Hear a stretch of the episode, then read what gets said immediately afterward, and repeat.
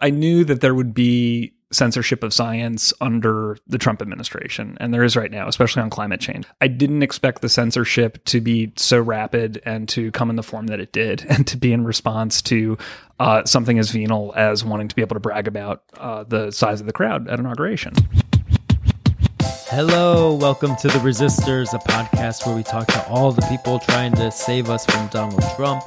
I'm your host, Chris Faith. I'll be the first to admit that science was not exactly my favorite thing back in school, but this year, even I am a fan. When government social media managers at EPA and NASA and the national parks are tweeting out rogue science facts, and then, of course, back on April 22nd, Earth Day, celebrated like never before this year with hundreds of thousands of people descending on Washington, D.C. and 500 other cities to march for science. Today, I'm excited to nerd out with Aaron Huertas, one of the people who helped make that march happen. He ran communications for the march and he has more than a decade of experience in the field with the Union of Concerned Scientists and Next Gen Climate and now as an independent consultant. Aaron, so great to see you and welcome to the Resistors. Thanks so much. So, uh, the March for Science was a massive production, and you were one of many people involved in planning, uh, but you played a key role and a unique one. I wonder if you could describe your role. Yeah, I think it's been really interesting for those of us who've worked in politics and science for so long to see so many new people coming to the conversation and wanting to do things uh, post election. So, the March for Science kicked off after Inauguration Day. Uh, and as a lot of people recall, the crowds at Trump's inauguration were not that big. Um, and the National Park Service's uh, one of their accounts had retweeted a comparison shot of the Obama inauguration with tons of people and the Trump inauguration with less people. Uh, and then, of course, there was a spectacle of Sean Spicer going up and giving the press briefing with these monitors and trying to make the case that more people were there. So, uh, you know, I knew that there would be censorship of science under the Trump administration. And there is right now, especially on climate change. I've worked so much on climate over these past several years. I didn't expect the censorship to be so rapid and to come in the form that it did, and to be in response to uh, something as venal as wanting to be able to brag about uh, the size of the crowd at inauguration. So that sort of uh, interference with science agencies, including the National Park Service, um, is you know something that one scientists are very sensitive to, but it's also something that the internet writ large is very sensitive to. People hate censorship, especially online. And if you censor something, people take whatever you're trying to censor and they amplify it because there's just no friction on the internet. Um, so it just gets retweeted everywhere. We wound up with these rogue accounts. And uh, independently, a lot of scientists and a lot of communicators talked about creating a March for Science. Um, and out of those conversations on Reddit and Twitter and in other venues, uh, they built a Facebook page that blew up.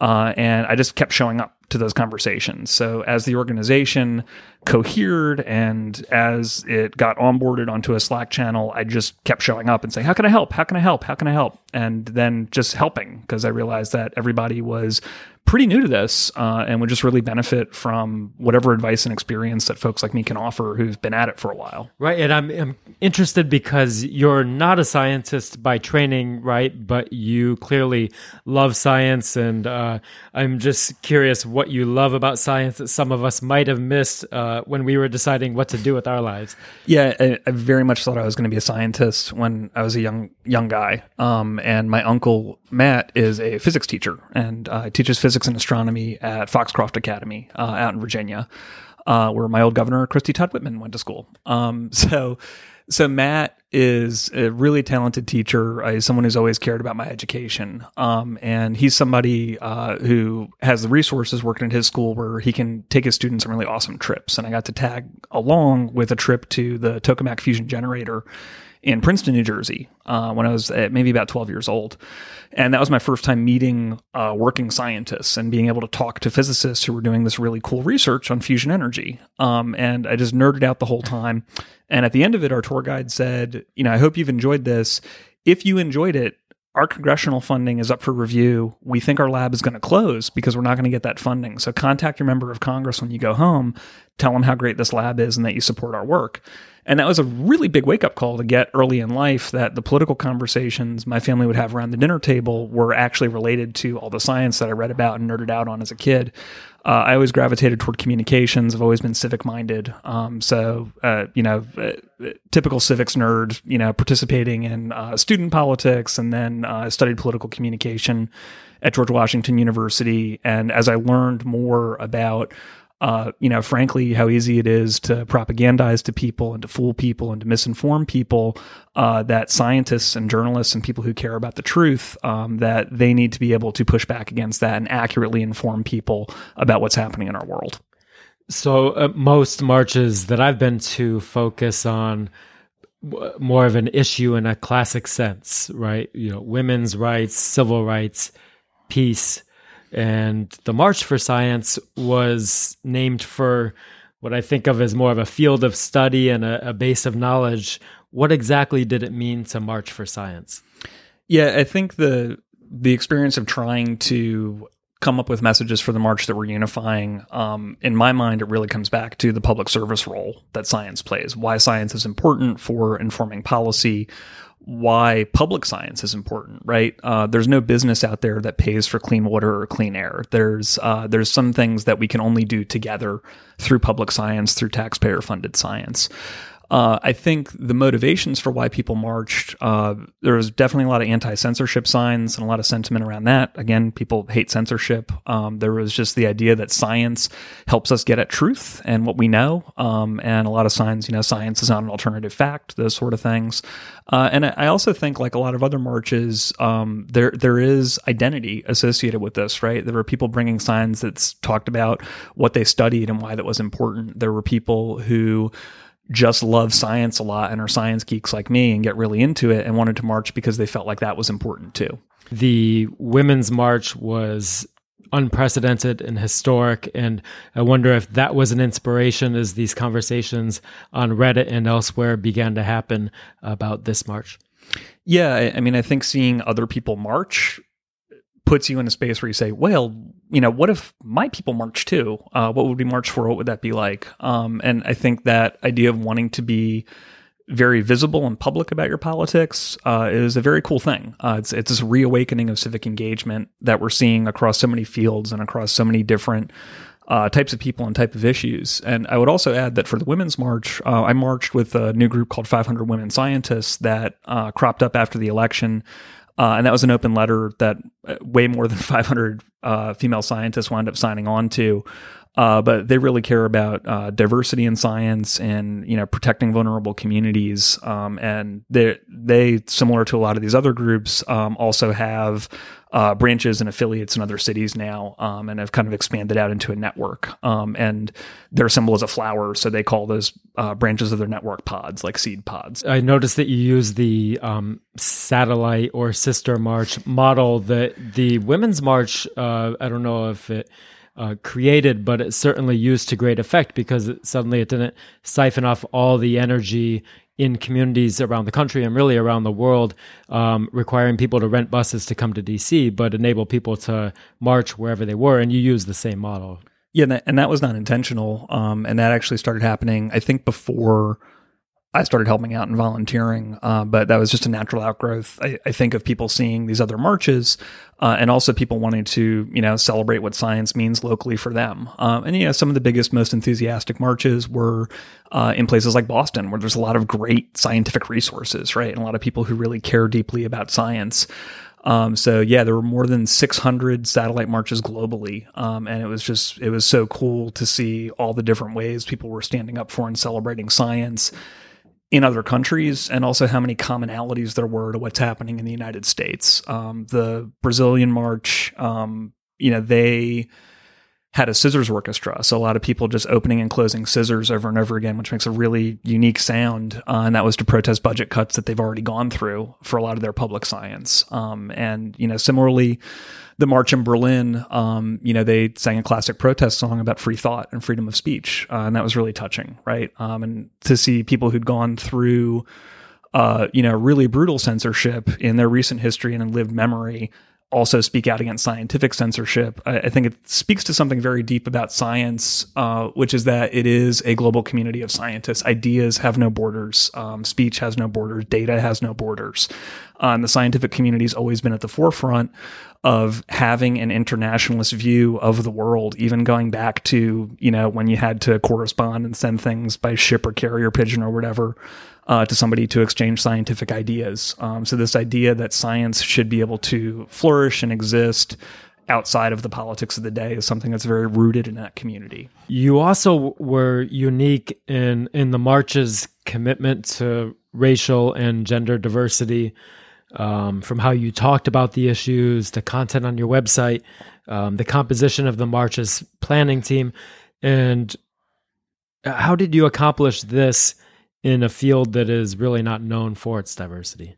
That was a struggle, and the march itself wound up reflecting I, I, think where this conversation is at within the scientific community, uh, which is, you know, you have I would say generally a younger generation of scientists um, who are much more comfortable thinking and talking about inequity and systemic racism and discrimination, uh, and an older generation that was taught that you know only the work and the data matter, and uh, you know your, that your identity is somehow erased when you're doing science, uh, and we know that's not true. And we know that's not true just from kind of a practical standpoint if you're into these issues, but it's also not true from a scientific standpoint and the social science of how science is conducted, right? We know that systemic racism keeps people from pursuing degrees um, in scientific fields. We know that science itself has a ton of problems when it comes to sexual harassment, when it comes to discrimination in hiring.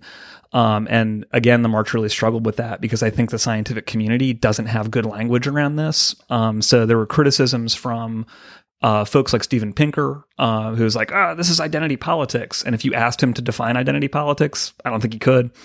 Uh, and then there was criticisms from folks who were much more in tune with these diversity and equity conversations, saying, you know what, the science march isn't going far enough.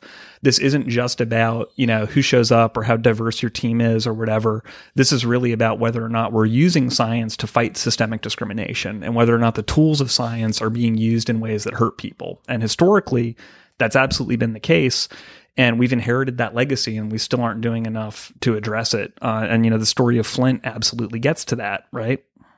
So yeah that that was important for i think illustrating how science can be used to help people who have been discriminated against and who are actively being discriminated against uh, in some cases you know by their own public agencies that are supposed to be protecting them. The march also of course sparked a conversation about whether scientists should involve themselves in politics whatsoever because of the nature of scientific inquiry is unbiased from the start. And uh, how did march organizers walk that line? Yeah but i've been working in science and politics for like 10 years. Um, so so whenever someone you know wants to have this debate about whether or not scientists should involve themselves in politics uh, it's it's like you know philosophers debating how many angels can dance in the head of a pin. And you know, one way I've often put this is like, okay, so you have that debate and your conclusion is no, scientists shouldn't be involved in politics. Who's going to go tell James Hansen that he's not allowed to chain himself to the White House fence to protest the Keystone Pipeline if that's how he feels? Um, and I'm actually, I'm not sure if he did that or another one, but he definitely chained himself to something as part of a protest, which is like, you know, an outlier in the scientific community to take really not just political action, but to also participate in, you know, what organizers would call direct action right? Um, so the bottom line is, you know, scientists are absolutely free to advocate like any other citizen.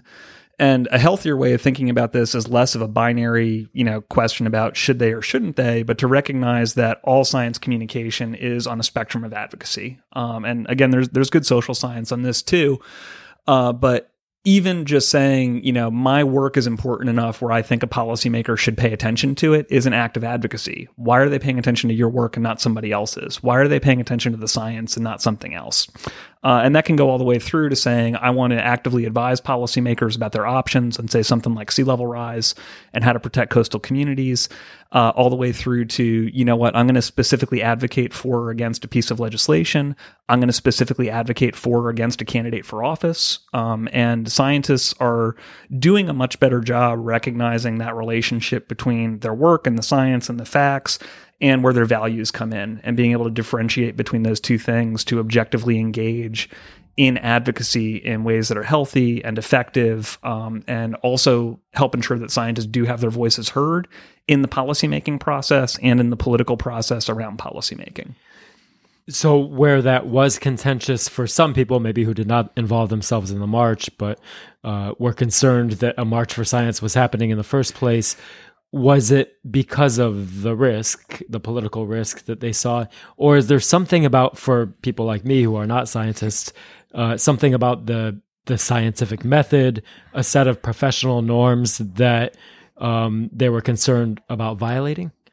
Yeah, I mean, my personal opinion, uh, and there's some scholarship on this, but I think it's a tough question to answer. Is that um, in the United States during the Cold War, policymakers in the Republican Party and the Democratic Party both elevated scientists on this pedestal. Uh, and they did that in large part because it justified defense policy, nuclear buildup, arms race, mutually assured destruction, whatever. Um, so that legacy still carries through. And the idea is that you're not supposed to engage in politics. Otherwise, you might rock the boat too hard. And now we're not going to get our funding.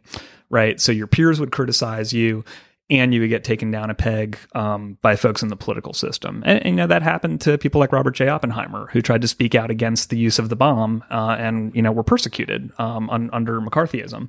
So um, you know that legacy is still there, and I think what's happened in the past several years is there's a generational shift. Uh, but I also think this conversation around professional norms it's become less and less relevant because the number of scientists who realize that they do need to engage in the policymaking process just keeps growing. Um, and that's kind of the bottom line for me. Like if if the march doubled or tripled or increased by an order of magnitude the number of scientists and people who love science who are engaged and who do want to engage, well, now they're here. They're part of the conversation. That's great. Um, and I think you know it's it's long past time we need to just let go of this. You know, should they or shouldn't they debate? It's really about how do you engage? What's effective? What's good for you personally and professionally? How can you integrate advocacy and communication into your career? Because the bottom line is if you're not doing that as a scientist, if you're not doing that as a scientific community, someone else is telling your story and someone else is filling the vacuum that you're leaving if you don't show up to that conversation. What are the issues where science can advance the public interest? Climate change comes to mind, but what else?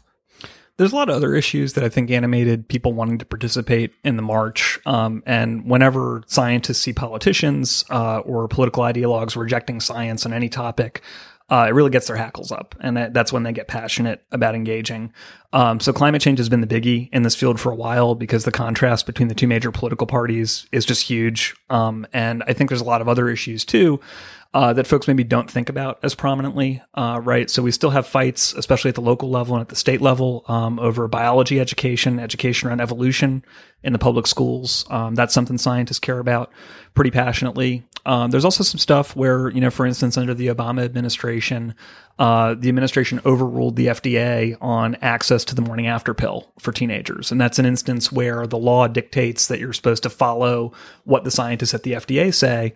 Uh, but for political reasons, they didn't want to do that, right? Um, so this stuff can happen under both parties. Um, scientists often point to skepticism about genetically engineered food or rejection of vaccines as being a lefty thing. Sometimes it is that those criticisms can also come from the right. Uh, but fundamentally, I think for scientists, it's just when they see a disconnect between what scientists know to be true and when the law says you're supposed to follow the science and what the politicians actually do, that's when they want to engage on it. And it's so important for the scientific community, again, going back to sort of what's baked into how they engage in politics.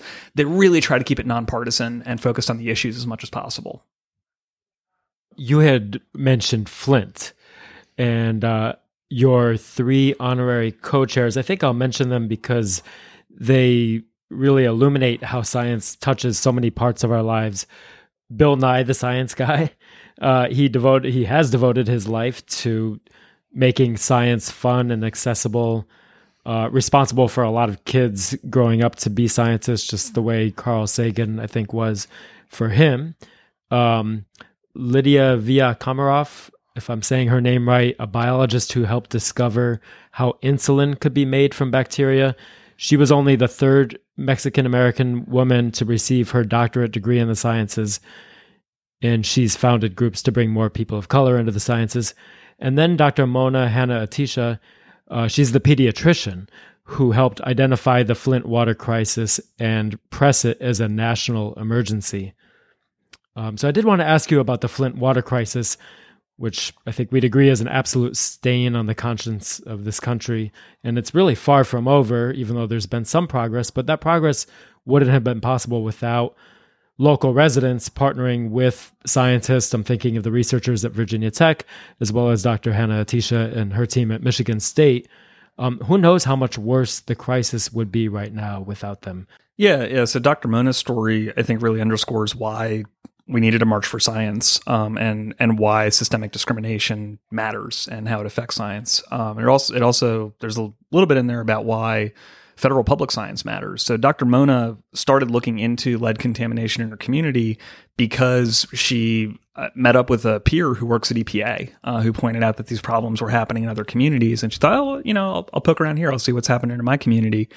Uh, you know, her data showed that kids were getting exposed to lead. Um, and it was enough of a public health emergency that she uh, took a risky step for a scientist, which is she went out and released that information before it had gone through peer review. Uh, she thought there was enough public interest in knowing what she had found, uh, held a press conference, released that information. The state uh, which we learned, you know, water officials in the state had fraudulently deleted data showing that there were um, there there was lead contamination in the community. Folks are going to jail over that. Um, and I think when the scientific community talks about Flint, they don't like talking about that part because that's the part where you know folks who are supposed to protect the public, who are working for the government, failed miserably, uh, and they needed an independent scientist, researcher like Dr. Mona to come in and expose that, um, and to see those independent scientists come in and help to work to protect that community.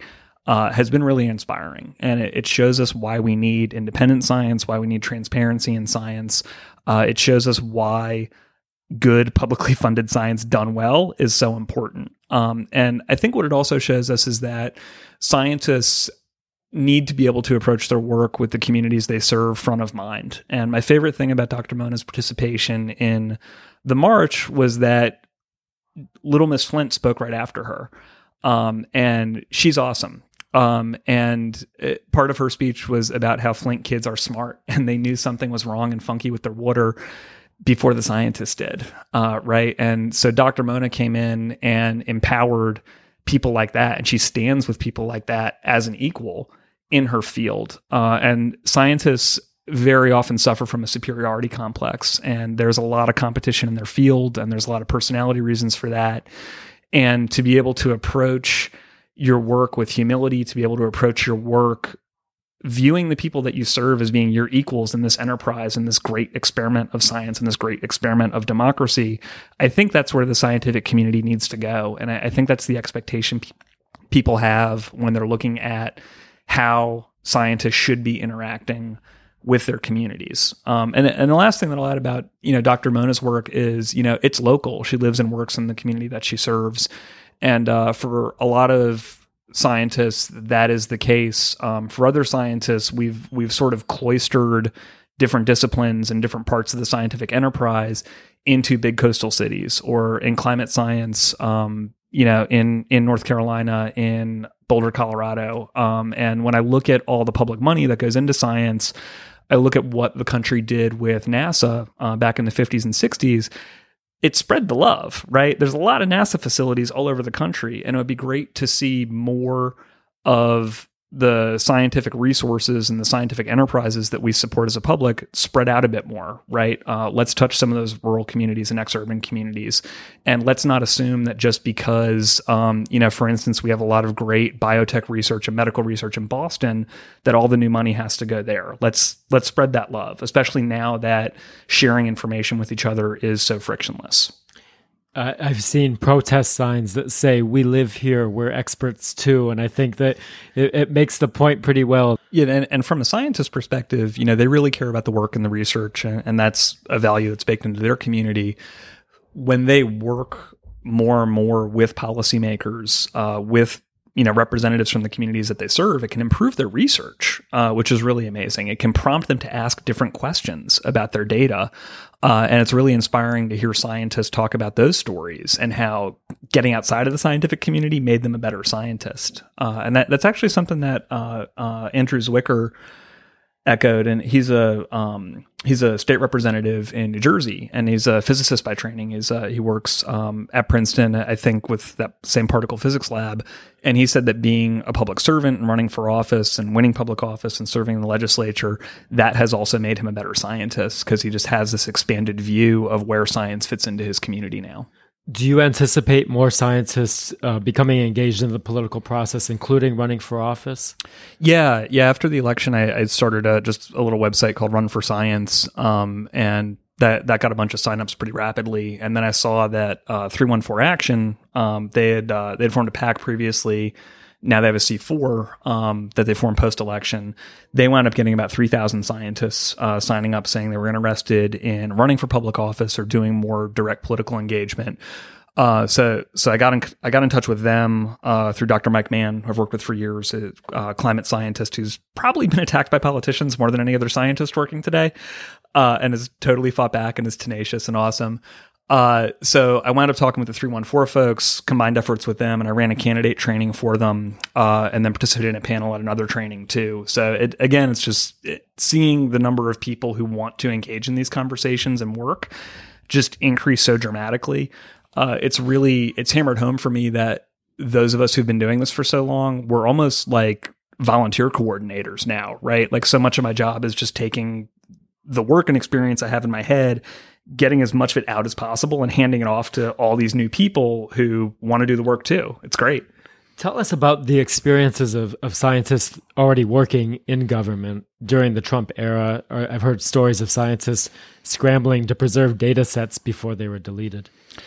Yeah, yeah. So um, the Post did a good overview of this, I guess, last week. Um, so we've gone from 190,000 data sets being public to 150,000, um, and and that'll probably keep shrinking. Uh, but it's a lot of stuff that the Obama administration was using to foster more transparency and public accountability for companies that were violating the law um, or were at risk of violating the law. Um, so you know, if you're if you're a scientist who's studying something that could hurt somebody else's bottom line, it could be uh, selenium pollution in uh, a river from an industrial process that's you know hurting some salmon. Uh, it could be runoff from an old mine in West Virginia. Uh, it could be climatic change caused by burning all those fossil fuels. Uh, you know, you're at risk of having politicians who are beholden to those special interests censor you. Um, and that happens routinely. Uh, it happened occasionally under the Obama administration too, uh, but now it's open season on folks who are working on public interest science. And you know, just this morning, I saw that uh, the U.S. Geologic Survey they had sponsored a study on sea level rise, uh, and the cause of sea level rise got edited because of political reasons out of that press release, right? So if you're a government scientist and you've spent your entire career studying climate change and you're trying to inform the public about the risks that they face from sea level rise, and you can't even say what causes the sea level rise, that's censorship, right? That's like 1984 bad stuff.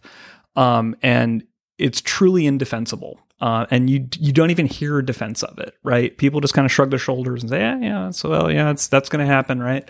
Uh, but for the scientific community, I think it, you know, compared to 10 years ago or 20 years ago, their ability to fight back against censorship is much, much greater. Um, so just being able to expose that immediately online, being able to leak something, um, you know, to news outlets from the Post or the Intercept or you name it, I think it's just easier to expose. I think censorship is getting harder again because the friction of sharing information is so much lower. So I'm guessing that you know people who work at the EPA or NOAA, NASA, all the other agencies here in DC. Uh, do you have a sense of how they're holding up? Morale is really low, and it's going to get lower. Um, and I think the most I'll just say the most depressing parts have been talking to younger researchers who are excited to enter into public service. And then now they have these political bosses who aren't going to let them do public service science. So they're just looking for new careers. Uh, and I don't blame them. Uh, you know, I think the the mid level and more senior folks they are in a better position to be able to hold out. Um, they know where a lot of the levers are. They know where the data sets are. Um, they know how to call something something else, right? Uh, to avoid the censorship and to avoid the political interference in their work. Uh, but you know, there's only so much you can do when you're dealing with an administration that goes through the entire federal budget and hits Control F climate and then says delete that. Right? Um, there's only so many ways you can fight back. And then at the higher level, I would say that the really senior scientists have been around for a while. they can kind of let it all fly, right? Uh, because they're insulated a little bit. Uh, under the Bush administration, James Hansen did that. He exposed attempts to censor his work. Uh, from a guy named Phil Cooney, uh, who went on to become an Exxon lobbyist, and that was you know a big New York Times story. Um, so we're, we're going to see that kind of exposure again. Uh, another recent example was uh, Ben Santer, uh, Lawrence Livermore National Lab, uh, very eminent climate scientist who's been doing this work for years. Uh, he went on a late night show to talk about climate science and to talk about why Senator Ted Cruz is occasionally wrong about science. Um, and you know, I like no one's going to come after Ben Santer, right? The the guy is a legend in his field. Um, so he's insulated more than I think a younger, earlier career researcher would be. And for a lot of these senior researchers, um, they see that they have a civic duty to keep speaking out, right? Because again, it's publicly funded science, so the public deserves access to that science. So, is that the only uh, hope for science under the Trump administration, uh, with its terrifying track record so far? Is the only hope uh, people who work there getting the word out, or for that matter, people on the outside continuing to resist?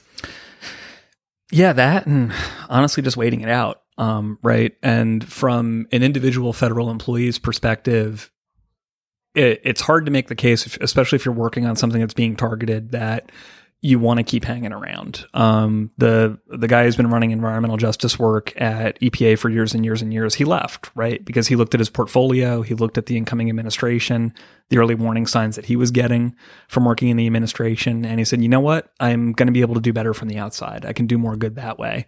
Uh, you know, will his position be there um, in what, what you know three years and change now? Uh, I don't know, right? Um, so I think it's a really tough calculus from an individual perspective. For outside groups, um, you know, I think they can do a lot to help. Uh, my old colleagues at the Union of Concerned Scientists, um, total watchdogs on all these issues, um, and I look at groups like the Public Employees for Environmental Responsibility. Uh, but the big thing for me is, you know, go local um, talk to your state legislators, talk to your member of Congress, show up to those town halls, right? Uh, the local stuff is where you can actually transcend a lot of the polarization, uh, get back to brass tacks with people. And my views on effective political action changed a lot uh, when I worked for Next Gen Climate and held down a field office there and saw firsthand, for the first time in my life, in the aggregate, how hard it was for people to register, right? And how difficult some of these states make it. Um, and what a drag it is sometimes to get out there and vote, that it actually does take a lot of energy and motivation uh, in ways that I didn't appreciate fully before.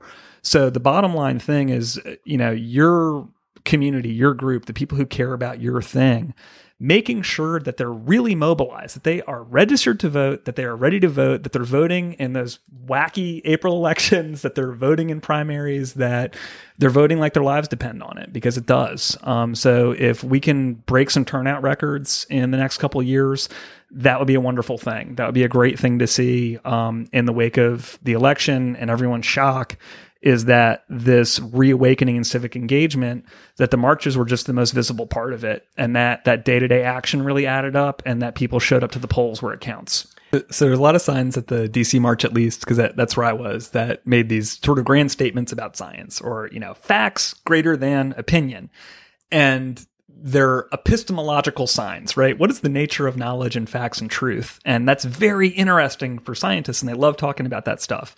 Not my favorite political signs. My favorite sign at the march was my old colleague Gretchen Goldman. She had the logos of a bunch of federal agencies like CDC, EPA, NOAA, and uh, and she just wrote on there "Federal science saves lives," and I, I was like, I I just wanted to give her a hug. It was so perfect.